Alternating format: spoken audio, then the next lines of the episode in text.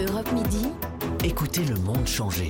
Thierry Dagiral. 12h49, notre invité d'Europe Midi, le, le président de la commission environnement du Parlement européen. Bonjour Pascal Canfin.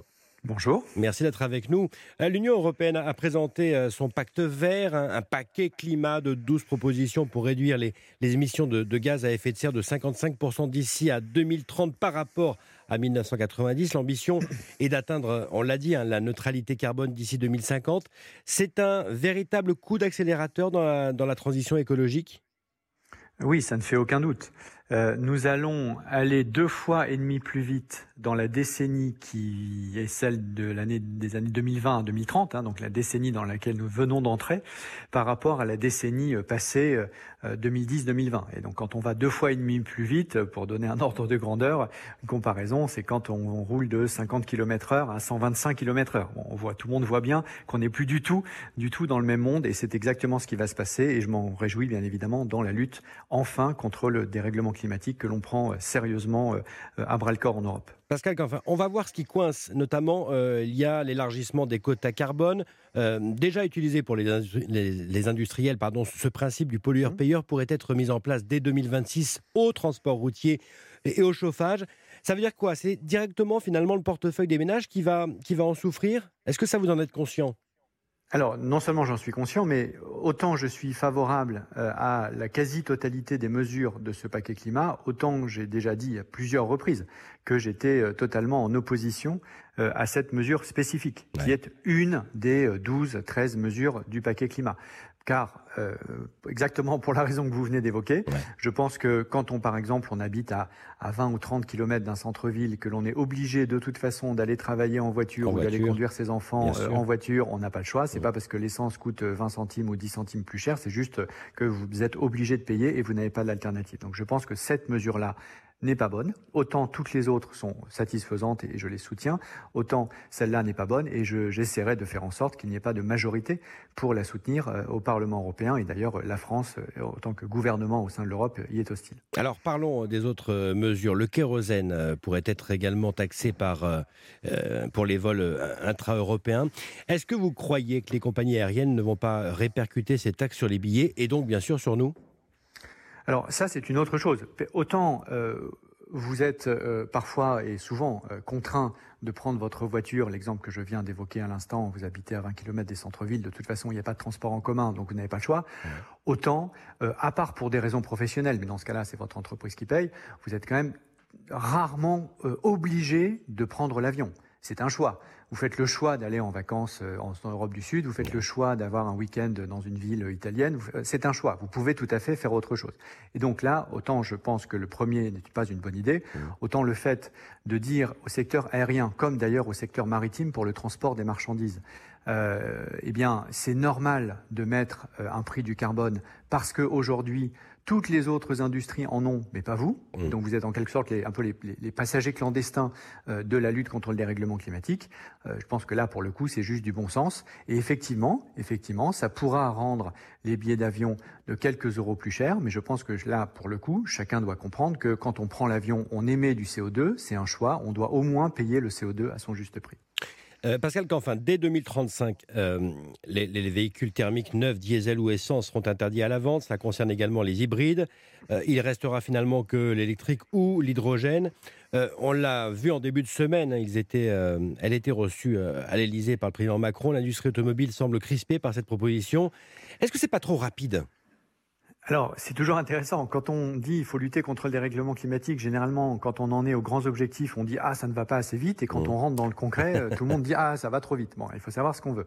En l'occurrence, euh, une grande partie des constructeurs automobiles, c'est vrai de Audi, c'est vrai de Volkswagen, c'est vrai de Renault, seront déjà euh, à 100% électriques avant 2035. Ouais. Donc, c'est pas vrai de tous, mais c'est vrai de beaucoup. Et donc là, en l'occurrence, c'est pour ça d'ailleurs que l'industrie automobile est divisée sur cette question et que 2035 est une, la bonne date. Trop tôt, enfin 2030 qui était l'alternative, hein, je pense que c'est trop tôt pour gérer les, conséquences industrielles et sociales de cette transition.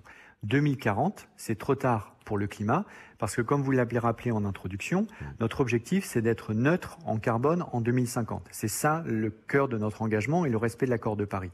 Or, une voiture, en moyenne, ça dure à peu près 10 à 15 ans sur les routes. Et donc, si vous n'arrêtez pas au plus tard en 2035 la vente de nouveaux véhicules euh, thermiques, eh bien, vous en avez encore sur les routes en 2050. Et donc, par définition, vous n'êtes pas neutre en carbone. Donc, c'est pour ça que l'on veut passer à partir de 2035 à 100% véhicules zéro émission. Qu'on comprenne bien, qu'il n'y ait pas de malentendu pour les auditeurs, il ne s'agit pas des véhicules qui seront vendus avant 2035. Ceux-là continueront à rouler jusqu'à leur fin de vie, mais c'est la, la mise en vente de nouveaux véhicules qui sera 100% euh, électrique, en tout cas 100% zéro émission. Donc aujourd'hui, ça veut dire 100% électrique. Comme vous le disiez, peut-être que demain, il y aura une autre technologie qui sera aussi 100% zéro émission. Ça, c'est les dix prochaines années qui le diront, et ce sont les industriels qui verront si c'est pertinent ou pas. Euh, mais en tout cas, on sera garanti en 2035 d'acheter une voiture 100% zéro émission et on va monter progressivement en puissance. Vous savez que cette année, on est déjà à peu près à 10-15%, parfois 20% de part de marché pour l'électrique. Mmh. On va monter à, euh, en 2030 à plus de 50%, entre 55 60% et ensuite 100% en 2035. Pascal est-ce que derrière toutes ces mesures qui sont pour l'instant sur la table, ce ne sont pas des décisions, est-ce qu'il y a le, spectre finalement des, des gilets jaunes? C'est-à-dire qu'on ne peut pas faire, il faire attention de ne pas faire payer euh, au ménage la transition euh, écologique Bien sûr, et, j'y suis particulièrement attentif, et le gouvernement français, euh, comme d'autres gouvernements européens, ils sont particulièrement attentifs. Nous voulons une transition juste. Quand, par exemple, on met ce standard sur les véhicules auto, en même temps, on met en place un fonds de transition juste auto, notamment pour les salariés des PME qui sont spécialisés dans des pièces, des moteurs thermiques et qui vont devoir se reconvertir pour euh, développer les véhicules électriques. Par exemple, il y a des gagnants. Hein. Une, une, entreprise comme ST Microelectronics à, à Grenoble sera un des leaders mondiaux, peut-être le leader mondial, des pièces qui permettent d'améliorer l'efficacité des batteries des voitures et la part de marché va évidemment exploser. Et donc il faut gérer cette transition et on y est extrêmement attentif. Mais pour reprendre ce que vous disiez au début, euh, oui, le risque gilet jaune, entre guillemets, il existe et il faut le traiter en supprimant la mesure, la seule mesure réellement problématique de ce point de vue-là en termes de justice sociale et d'acceptabilité sociale euh, qui est proposée aujourd'hui par la Commission européenne, c'est euh, cette fameuse, on va l'appeler taxe carbone pour simplifier, sur l'essence et, et sur le chauffage, parce qu'encore une fois, s'il n'y a pas d'alternative, alors ça ne sert à rien de faire payer plus cher aux ménages. Dernier point rapidement, Bruxelles propose de, mettre le paquet sur les énergies renouvelables, 40% d'ici 2030, surtout de l'éolien, du solaire, euh, de la biomasse. Euh, que devient le nucléaire alors?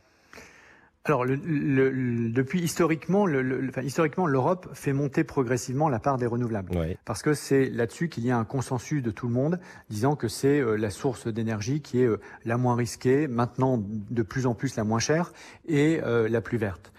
ensuite, en parallèle, il y a un consensus pour diminuer très fortement le charbon, voire le supprimer dans les décennies prochaines, diminuer la part du gaz, et ça, ça s'arrête là. Et le nucléaire, il n'y aura jamais de position européenne. L'Europe ne sera jamais euh, contre le nucléaire, parce qu'il y a des pays comme la France qui l'utilisent et qui n'ont aucune intention euh, d'arrêter de l'utiliser. Euh, il y a des pays qui sont totalement hostiles, l'Allemagne, l'Autriche, le Luxembourg, qui ne voient pas la dimension carbone, mais qui voient la dimension risque et déchets. Et donc, il n'y aura jamais d'accord sur ce sujet. Il n'y aura donc jamais ni d'interdiction de faire du nucléaire européen en Europe, ni de soutien massif au nucléaire en Europe. Chaque pays restera libre de son choix sur cette technologie dont on sait qu'elle est euh, toujours euh, fortement discutée d'un point de vue politique. Merci, merci pour vos explications. Pascal Canfin, le président de la commission environnement du Parlement européen. Un grand merci à vous. Merci. Europe Midi. Thierry Dagiral. Dans un instant, la France bouge en maillot de bain ce midi. Et puis, ce sera juste après le, le journal de 13h. Bel après-midi à tout ça ce soir.